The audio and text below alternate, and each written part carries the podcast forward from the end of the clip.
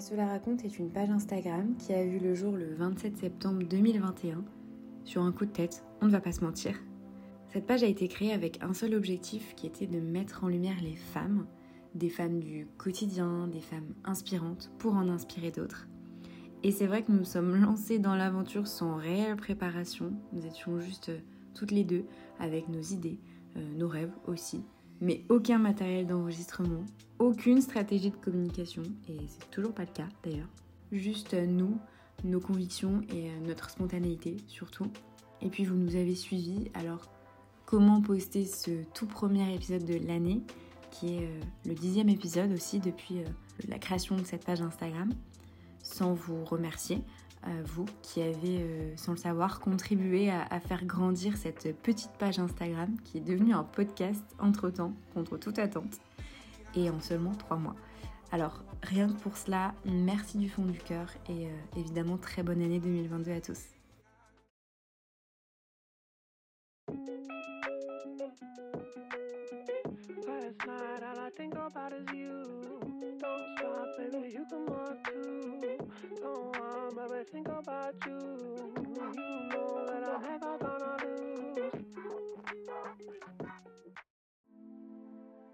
S'il y a bien une notion qui ressort de tous les témoignages déjà partagés avec vous sur elle, c'est l'amour de soi. Et c'est justement le message qu'on tenait absolument à vous faire passer pour commencer cette année 2022. C'est pourquoi dans ce tout premier épisode de Elle, nous avons vraiment le plaisir et l'honneur de vous présenter Amandine, dite Amanda, parce que qui de mieux qu'une coach en image et en amour de soi, comme Amanda, pour vous transmettre toute l'énergie et l'optimisme dont vous avez besoin pour affronter cette nouvelle année.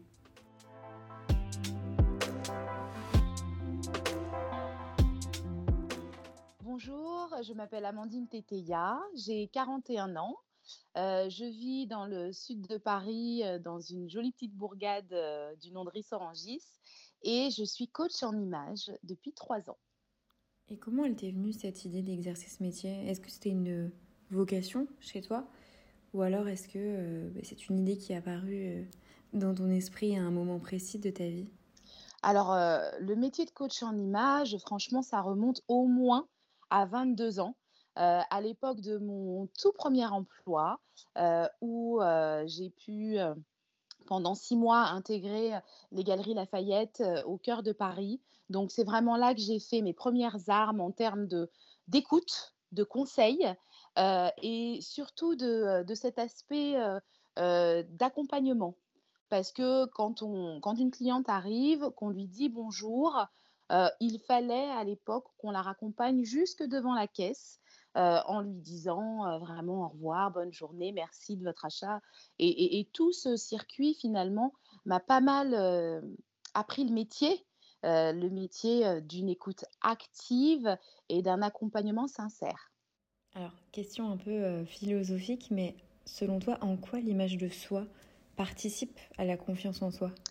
Alors, l'image de soi, finalement, si je le prends au sens littéral du reflet, c'est-à-dire ce qu'on voit face au miroir, ça participe énormément à la confiance en soi, dans le sens où si on n'arrive pas à apprécier son reflet, son être, en tous les cas de ce qu'on voit, et qu'en plus on a à son égard quotidiennement ou quasi quotidiennement des paroles négatives, voilà, je suis trop ceci, je n'aime pas peut-être mon nez, mon corps, je ne suis pas assez intelligent ou intelligente, tous ces mots-là qu'on se répète sur le long terme finissent par être enregistrés au cœur du cerveau et ça reste ancré.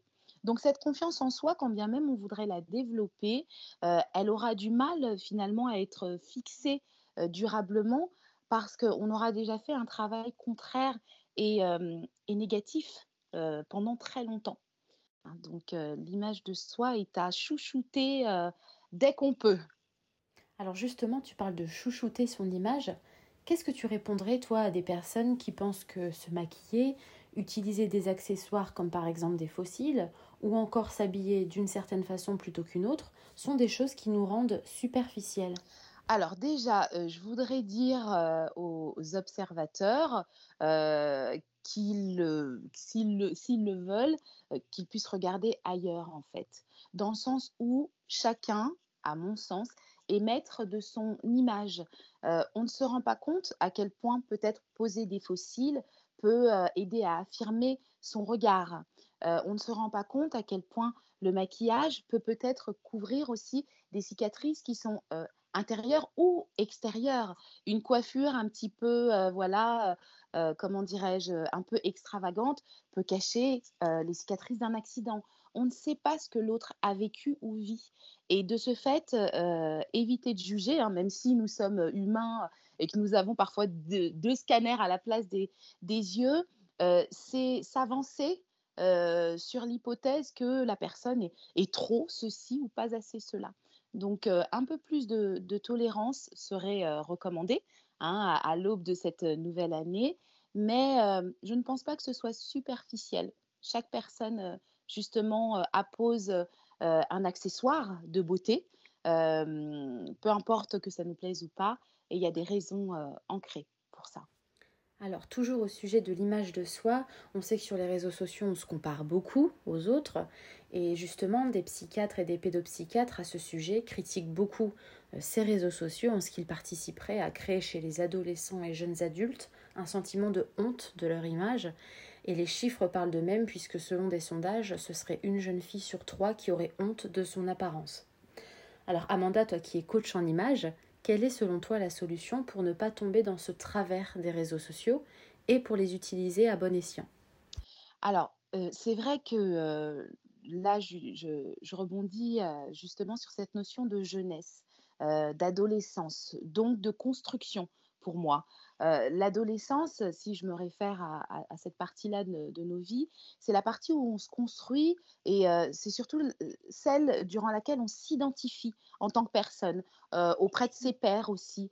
Et justement, avec les réseaux sociaux, les appareils mobiles, on a un élément d'identification supplémentaire qui sont quelque part le reste du monde. Donc, quand on choisit, par exemple, de suivre certaines influenceuses, certains influenceurs, leur parole, elle est fondamentale. Le mot influenceur, il est super fort, d'autant plus parce que ça fait penser à un peu des leaders d'opinion. Si l'influenceur ou l'influenceuse que je suis dit que ceci n'est pas bon ou qu'elle me conseille peut-être de faire de la chirurgie ou peu importe, finalement, pour nos jeunes, ça va avoir un impact et soit on va se sentir bien, soit c'est utile et ça n'est pas superficiel, soit ça crée l'effet contraire et on peut se sentir mal. Parce que, je cite un exemple tout bête, on va dire que passer une certaine taille de confection, on est trop. On est trop ceci, ou bien on n'est pas assez musclé, ou bien cela. Et ça reste vraiment ça reste ancré dans l'inconscient de nos jeunes, qui après, justement, se sentent mal. C'est pour ça que je recommande très souvent de suivre des comptes, de suivre des contenus d'une manière générale qui nous font du bien, qui nous apaisent, qui nous éduquent, qui nous font rire aussi. On a le droit de rigoler, qui peuvent aussi parfois nous émouvoir. Ça dépend aussi de notre mood du moment et qui, quoi qu'il en soit, nous permettent de grandir, mais pas de nous sentir mal, vraiment. Surtout, là maintenant, on débute une nouvelle année. Allez, on va se dire qu'il y a cette notion de résolution aussi. Être bienveillant avec soi, c'est aussi regarder du contenu qui fait plaisir et qui nous rend vraiment bien, quoi, bien dans nos baskets. Justement, en parlant de ces réseaux sociaux, on peut te retrouver sur Instagram, derrière le pseudo Amandaza, que nous taguerons en description pour que ceux qui le souhaitent puissent te retrouver. Sur ce compte, tu prodigues donc des conseils pour avoir confiance en soi, mais aussi des conseils de mode, des conseils de style. Est-ce que, selon toi, la confiance en soi et l'estime de soi, ce sont des notions qui sont innées chez l'être humain, ou alors tu considères que ce sont des choses qui doivent s'acquérir au cours de la vie, qui requièrent un entretien, finalement ? Alors, je pense que déjà, l'estime de soi et la confiance en soi sont en perpétuelle construction. Pourquoi ? Parce que notre vie, elle n'est pas du tout binaire. Il y a des moments très elle est très cool. Et il y a des moments vraiment très down. Et à ce moment, enfin, dans tout ce flot de sentiments, d'événements, notre estime de soi et notre confiance en soi, les deux, vont être ébranlées. D'accord. Au-delà de ça, il y a aussi certains, on va dire, pas forcément certains métiers, mais certains socles de nos vies où on va être en super estime, super confiance, et d'autres où ce ne sera pas trop le cas. Je vais vous prendre en exemple un compte que je suis avec une jeune femme qui disait « Écoutez, j'avais énormément confiance en moi dans mon cursus scolaire. Je suis sortie première de ma promo, etc. Donc, côté études, c'était au top. J'ai obtenu mon diplôme, j'ai eu mon premier emploi et là, c'était la cata. Parce que je ne connaissais rien du métier, je devais apprendre, je faisais des erreurs. On pointait justement mes erreurs. J'avais avec moi un manager qui n'était pas du tout tolérant. Et là, je peux vous dire que voilà, mon estime et ma confiance en soi se sont complètement disloquées. Donc, ça dépend aussi des pans de notre vie où il y a des moments de confiance et il y a des moments où ce n'est pas du tout le cas. Mais moi, ce que je peux dire, c'est qu'il ne faut rien lâcher. Il faut se dire aussi qu'après la pluie vient le beau temps. Là, pour le coup, c'est un peu philosophique, mais tout ne va pas rester figé dans un bloc noir. Il faut recommencer, même si on nous a fait la remarque la veille. Il faut repartir sur les chapeaux de roue presque et se dire qu'on va y arriver. C'est ce qui nous aide aussi à persister et à gagner en estime de soi. Et selon toi, quelles seraient les bonnes résolutions, entre guillemets, à adopter pour avoir ou reprendre confiance en soi en 2022 ? Alors, si je puis me permettre, vu le nombre de fois, soyons sincères les filles, où on a pris des résolutions qu'on n'a pas tenues sur le long terme, je vais dire plutôt, si vous me le permettez, 5 actions. 5 actions pour soi, pour cette nouvelle année en cours. La première, c'est de prendre du temps pour soi. On va commencer par là. Dans un monde hyper pressé, stressant, oppressant, prendre, 5 minutes avant de partir ou au moment où on revient, le temps vraiment de couper un petit peu et de se débarrasser du stress ambiant, du stress de la journée. C'est important. C'est le moment où on peut se recentrer. Et ça, c'est fondamental. Faire ça 5 minutes, sur une semaine, sur un mois, ça fait quand même du temps pour soi. Et ça, c'est fondamental. Vraiment, c'est ce que je voudrais dire. La deuxième des choses, puisqu'on en parlait un petit peu en amont, suivre des contenus qui nous font du bien.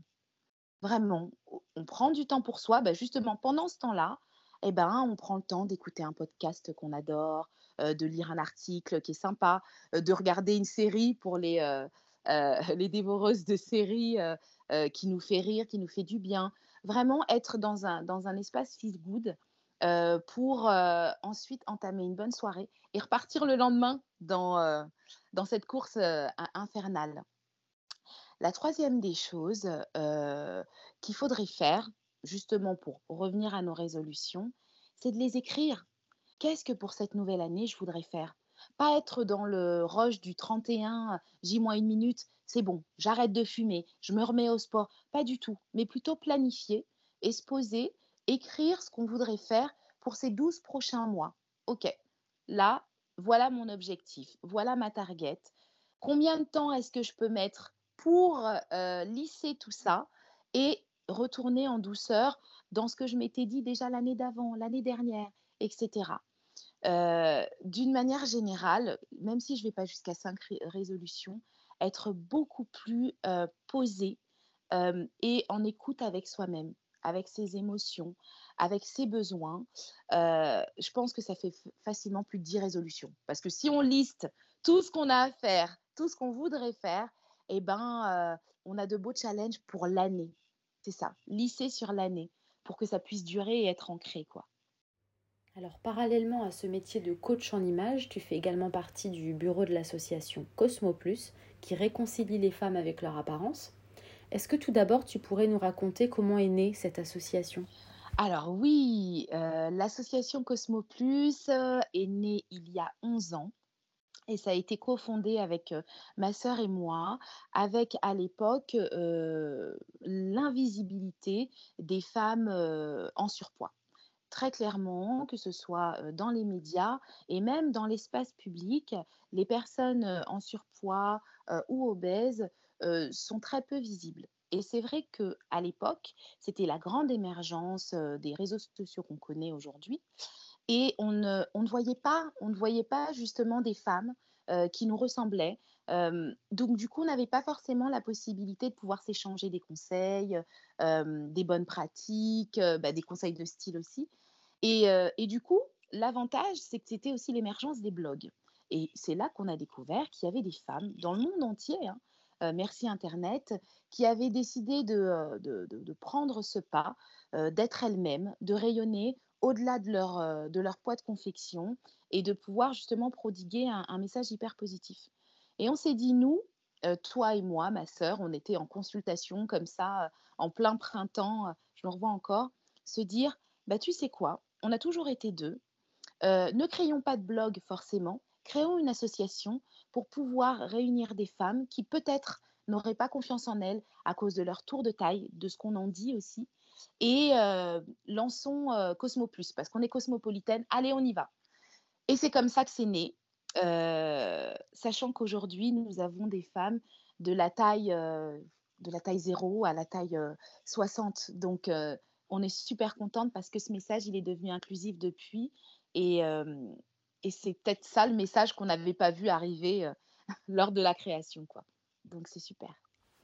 Et donc avec cette association, vous organisez tout un tas d'activités qui visent à vraiment reprendre confiance en soi et en son image, notamment des ateliers bien-être, des séances de relooking, des défilés de mode ou encore des vide dressing.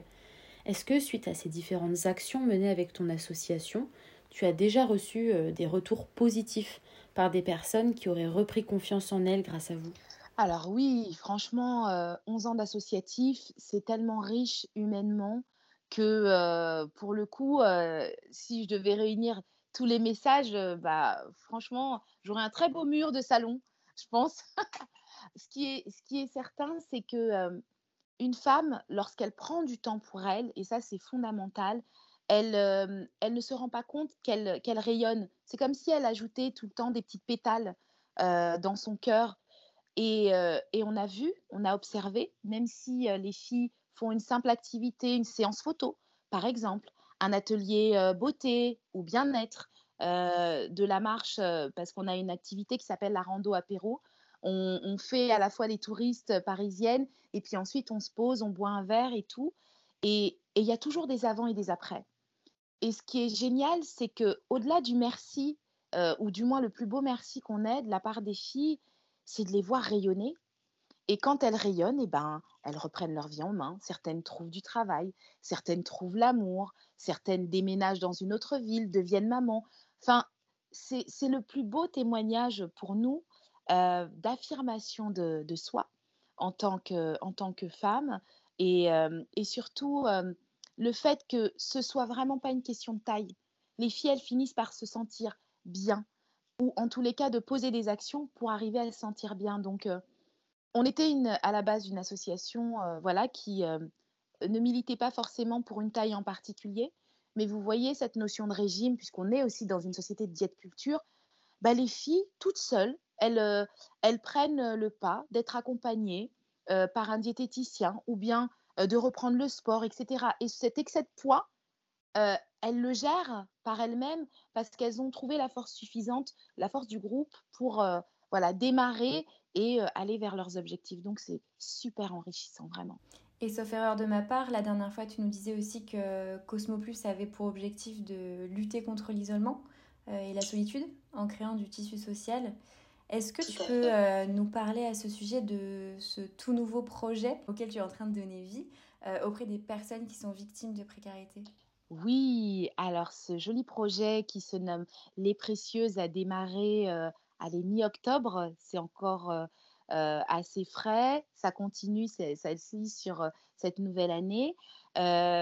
L'objectif est très simple, permettre à des femmes qui sont actuellement en difficulté, en précarité, de bénéficier d'une bulle de douceur durant 2h30 grâce aux soins d'une socio-esthéticienne avec laquelle elles vont déjà parler des soins beauté qu'elles prodiguent, elles, au quotidien, et ensuite réaliser avec les produits de tous les jours, hein, du sucre, du miel, du citron, voilà, créer de leurs petites mains des lotions, enfin des soins de jour. Des soins de jour, ça peut être aussi des soins des mains, etc.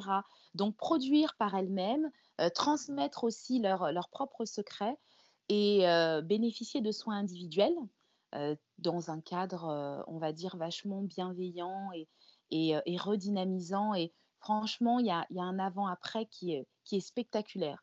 Et je le conseille à tout le monde, à toutes les femmes. Toutes les femmes devraient prendre ce petit temps-là, ces fameuses 5 minutes, vous vous souvenez, dont je vous parlais, parce que c'est vraiment revivifiant. On en voit les effets et pourvu que ça continue, quoi. Et au sujet de cette précarité et de l'exclusion sociale, c'est vrai que la pauvreté, elle a été largement exacerbée par l'épidémie de Covid-19 en France. C'est le Conseil national de lutte contre la précarité et l'exclusion sociale qui nous le dit. Donc voilà, ce sont des faits avérés. Est-ce que toi-même, tu t'es rendu compte à travers tes activités auprès des personnes en recherche d'emploi notamment et des femmes victimes de précarité que effectivement, ce public s'est élargi depuis la crise du Covid? Oui. On a pu le constater vraiment. On n'a malheureusement pas eu pendant le confinement la possibilité d'intervenir parce que c'est ce qu'on faisait aussi par le biais de l'association. On organisait des showrooms solidaires où on accueillait des femmes pour voilà, leur offrir de quoi se vêtir, de quoi reprendre un petit peu confiance en elles, des petits moments de bien-être aussi, c'est ce qu'on avait fait auparavant. Ça s'est accentué parce qu'il y avait tellement de monde du coup qu'on ne pouvait plus prodiguer et créer ces petites bulles de bien-être à un moment. On le voit aussi parce qu'on suit très près l'association avec laquelle on travaillait, qui nous disait encore il n'y a pas longtemps qu'elles sont débordées, tout simplement, et il n'y a plus de place pour accueillir tout le monde. Donc, cette difficulté-là d'accueil, cette difficulté-là d'entraide et l'isolement, qu'a créé le confinement, que continue de créer quelque part la Covid, c'est vraiment pas facile. On le sait, on le ressent et malheureusement, on fait tout ce qu'on peut pour intervenir et impacter aussi les femmes qu'on a possibilité de rencontrer. Voilà. Et face à ce nombre grandissant de personnes victimes de la précarité, est-ce que la solution, ce ne serait pas finalement de faire comme toi et d'allier activité professionnelle avec activité bénévole pour que chacun à notre échelle, nous puissions tous lutter contre cette précarité? Franchement, à titre personnel, je suis d'accord pour transmettre ce conseil. En fait, je vis cette expérience-là depuis 11 ans. C'est comme une complémentarité. C'est-à-dire que je travaille au quotidien, c'est vrai, c'est mon gagne-pain, je le fais avec passion, mais c'est 25% qui manquent pour faire de moi vraiment un meilleur être humain. En m'investissant associativement, ça m'a permis d'être complète. Ça me permet vraiment de me sentir utile comme un petit colibri. Je ne sais pas si vous connaissez l'histoire du petit colibri qui fait sa part lorsque la jungle prend feu. Voilà, même si c'est 3 petites gouttes d'eau que je mets dans mon bec et que je déverse dans cette forêt enflammée, j'ai la sensation de faire ma part. Et s'il y a des personnes qui se disent « Mais qu'est-ce qui manque quelque part ? J'ai l'impression que je peux aider, qu'est-ce que je pourrais faire ?» J'ai envie de leur dire qu'il y a pléthore d'associations dans tellement, qui contiennent tellement de sujets différents, tellement d'actions possibles qu'il ne faut pas hésiter. Justement, la nouvelle année est faite pour ça. On ose, on se donne le défi de peut-être se renseigner pour commencer et pourquoi pas rejoindre une association qui nous permet de nous sentir utiles. Toujours au sujet de la précarité, il y a de nombreuses études aujourd'hui qui démontrent que les femmes sont plus concernées que les hommes par la pauvreté, notamment en raison du marché du travail, mais aussi de la situation de famille. Est-ce que toi, Amanda, tu aurais une ou plusieurs solutions à proposer pour lutter contre cette précarité exacerbée des femmes ? Alors, je pense que les solutions, elles sont déjà dans l'autonomisation des femmes, encore un petit peu plus. J'ai pu assister dernièrement à un colloque qui parlait justement de cette inégalité homme-femme et qui disait clairement que nous avons 136 ans de retard par rapport aux hommes en termes, ne serait-ce que salarial, en termes de travaux quotidiens qui sont affiliés à la mère, à la femme, entre guillemets.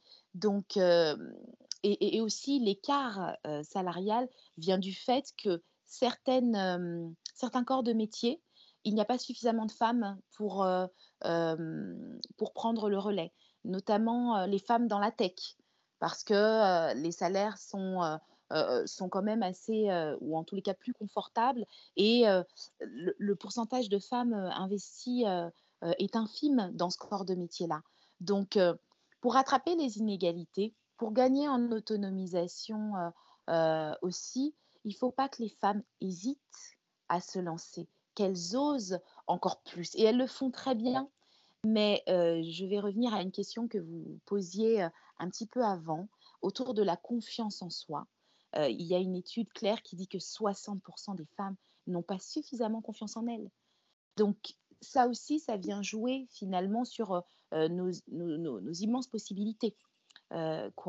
Donc, l'autonomisation, la lutte contre la précarité, c'est surtout pour les femmes de ne pas lâcher, d'oser embrasser ou se renseigner sur des corps de métier qu'elles voudraient peut-être faire. Aujourd'hui, il y a des formations. Il y a des formations aussi en ligne. On s'est adapté à cette pandémie. Et vraiment, c'est en agissant qu'on luttera un petit peu plus tous les jours contre ce grand écart qui existe déjà, vraiment. Et qu'est-ce qui fait la force d'une femme, selon toi ? Ah, qu'est-ce qui fait la force d'une femme ? Une femme, c'est tellement... J'ajoute 3 points de suspension parce que je me dis que... Je dis toujours ceci, j'ai un super pouvoir et c'est celui d'être une femme. Je n'arrive pas à comprendre comment bon nombre d'entre nous arrivent à se relever de situations, de difficultés, d'épreuves aussi difficiles que toutes celles qu'elles ont pu vivre et qu'elles vivent encore. Je veux dire que ce soit une femme seule, une mère, une adolescente, une enfant, malgré tellement de traumatismes, elle réussit encore à marcher, même quand elle n'a plus de ressources. Donc, je suis vraiment très, très intriguée par nous les femmes. Et je nous conseille justement une sororité sans faille, parce que quand un groupe de femmes est uni, ça donne des combats de gagnés. Donc vraiment, bravo à nous.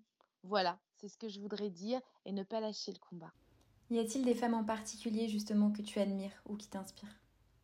Alors j'ai cherché longtemps les filles, j'ai vraiment cherché longtemps. Et je vais revenir à ce que je disais tout de suite. Toutes les femmes m'inspirent. Toutes les femmes, je veux dire, les femmes qu'on va dire, ah bah, tu n'es pas assez féminine, tu es trop féminine, tu es trop ceci, tu es trop cela, tu es trop en colère. La femme trop, je l'admire. La femme pas assez, je l'admire.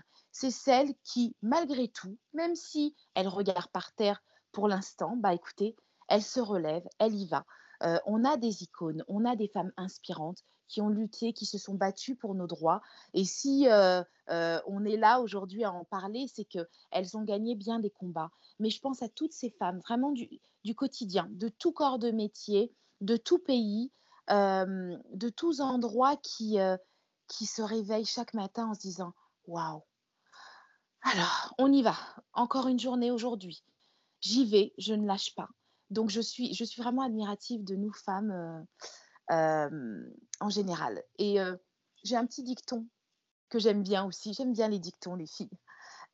C'est celui-ci. Quand vous donnez l'éducation à un petit garçon, vous en faites un homme. Mais quand vous donnez l'éducation à une femme, elle en fait une nation. Et c'est ce qui me porte au quotidien. Donc voilà pour les femmes, ce que j'ai à dire. Alors Amanda, tu es la première femme à témoigner sur Elle pour cette nouvelle année 2022. Quel message souhaiterais-tu transmettre à toutes les personnes qui nous écoutent au sujet de cette toute nouvelle année ? Alors le message que je voudrais leur transmettre, les personnes l'auront bien compris, hein. Je suis assez positive, assez optimiste et j'ai décidé donc depuis bientôt 2 ans de créer mon propre cabinet qui porte le nom suivant, Asa. Asa, dans ma langue maternelle, ça veut dire ça brille intérieurement et extérieurement. Quand une femme arrive, voilà, elle est invitée, elle arrive, la première des choses qu'on lui dit, c'est Asa. Ça veut dire ça brille, enfin, tu brilles intérieurement et extérieurement, tu resplendis. Et voilà le message que j'ai envie de vous dire. Même si votre intensité, elle est différente de celle des autres, le simple fait que vous vous leviez quotidiennement, le simple fait que vous marchiez un pas de plus qu'hier, vous brillez. Donc, surtout, et là, je vais parler aux femmes, ne pensez pas que c'est en portant voilà, des bijoux, de l'or ou quoi que ce soit que vous brillez. C'est déjà à l'intérieur, c'est déjà le cœur. Parce qu'on est des femmes de cœur. Notre sensibilité, nos émotions, quand on dit « Oh, t'es trop sensible, tu pleures trop », ne faites pas attention à ça. Concentrez-vous sur vous, sur vos acuités. Vous êtes consciente hein, que vous avez des possibilités, des capacités. Écoutez cette petite voix qu'on n'écoute pas assez, là, ce 6e sens, et osez. S'il y a bien un moment que la nouvelle année nous serve, osez vous renseigner, demander, envoyer un email, vous déplacer et pour chaque action faite, vous ne serez pas déçus. Vous aurez appris quelque chose. Donc, on y va, c'est parti. Est-ce qu'il y a une femme en particulier à laquelle tu penses et que tu aimerais voir témoigner sur Elle avec nous ? Alors oui, je pense à une femme, à une inspirante qui s'appelle Catherine Grangeard. Elle est psychosociologue. C'est une femme que j'admire parce qu'elle n'a pas la langue dans sa poche. Elle a de nombreuses luttes à son actif. En ce moment, elle lutte contre une forme d'agisme parce qu'elle nous a sorti un livre tout juste l'année dernière qui s'appelle « Il n'y a pas d'âge pour jouir ». Et ce titre très évocateur a de multiples bienfaits. C'est avant tout jouir de la vie, c'est jouir du fait d'être femme et d'un tas d'autres petits combats qui nous sont transmis par obligation finalement, puisqu'on est aussi dans un monde patriarcal. Et c'est une femme qui a de belles paroles, très authentique et qui a cette petite touche rock'n'roll que j'adore. Donc je vous la recommande chaudement. Malheureusement, cette interview touche déjà à sa fin. On aurait pu rester encore des heures à discuter avec toi, Amanda. Quel serait ton mot de la fin ? Mon mot de la fin serait que nous avons 12 mois pour, vous savez, les petites étincelles dont je vous parlais tout à l'heure, Asa. Eh bien, profitons-en, ça fait 365 jours. Faisons en sorte que chaque jour soit différent, on va dire, par sa pétillance. Accordez-vous les 5 minutes, s'il vous plaît, que je vous ai recommandées. J'insiste dessus. Peut-être ça va être allumer une petite bougie, l'observer pendant 5 minutes, respirer pendant 5 minutes, s'allonger sur le lit 5 minutes de plus. Trouvez vos 5 minutes magiques et faites en sorte d'aller mieux chaque jour, un petit peu plus. Voilà mon mot de la fin.